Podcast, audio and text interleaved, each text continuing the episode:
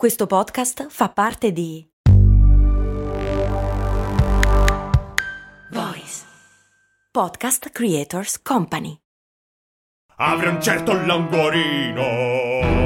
Ovviamente non panino. No, no, no. Un boccone ricco di gusto. Se conosco il posto giusto. Siamo d'accordo, su, su, via. Tutti alla. È tornata la solare con crudo e stracciatella. Aggiungi salsa mango, aglio nero o peperone. Amerai ogni boccone. La piadineria, la più buona che ci sia. D'estate in genere non ci si fa tanto caso perché tra il caldo eccetera, però quando inizia a fare freddino tipo adesso, succede questa cosa qua misteriosa. Entrate in doccia, aprite l'acqua e la tenda di plastica vi si appiccica sulla schiena, gelida.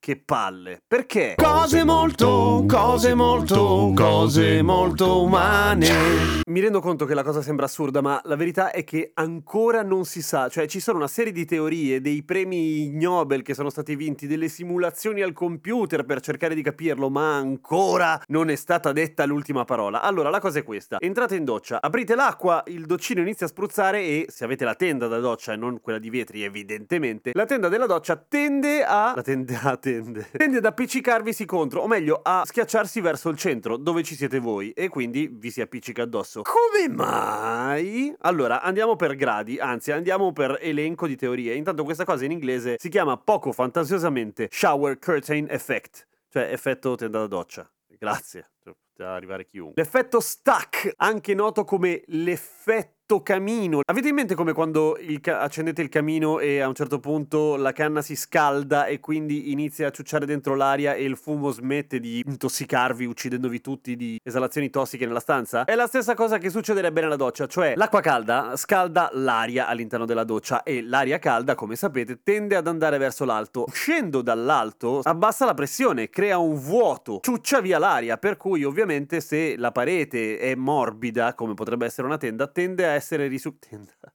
Di nuovo. Tende a essere risucchiata verso l'interno. E questo sembrerebbe spiegare una serie di cose, ma non è l'unica, perché un'altra ipotesi è quella legata all'effetto Bernoulli. Bernoulli. L'effetto Bernoulli è. Ber- Ber- come si pronuncia Bernoulli? Non l'ho mai saputo. Bernoulli. Bernoulli. Bernoulli. Il principio di Bernoulli dice che un aumento della velocità in un fluido causa la diminuzione della sua pressione. Quindi cosa vuol dire? Che nel momento in cui aprite il doccino, l'acqua esce a una determinata pressione e quel getto d'acqua inizia a far muovere anche l'aria intorno a sé perché se la porta dietro. Questo flusso d'aria che inizia a muoversi sarebbe parallelo alla doccia, per cui la risucchia dentro, per la, più o meno la stessa cosa, cioè inizia a muoversi velocemente e quindi tende a stringere lo spazio all'interno di cui scorre, ovvero il vostro box doccia. Poi il Coanda Effect, l'effetto Coanda, che però non se lo fila nessuno, che è quello che dice che tendenzialmente un fluido in movimento tende ad aderire alla parete adiacente. E in questo caso, essendo la parete adiacente molle come una tenda, è la parete adiacente che tende ad aderire al flusso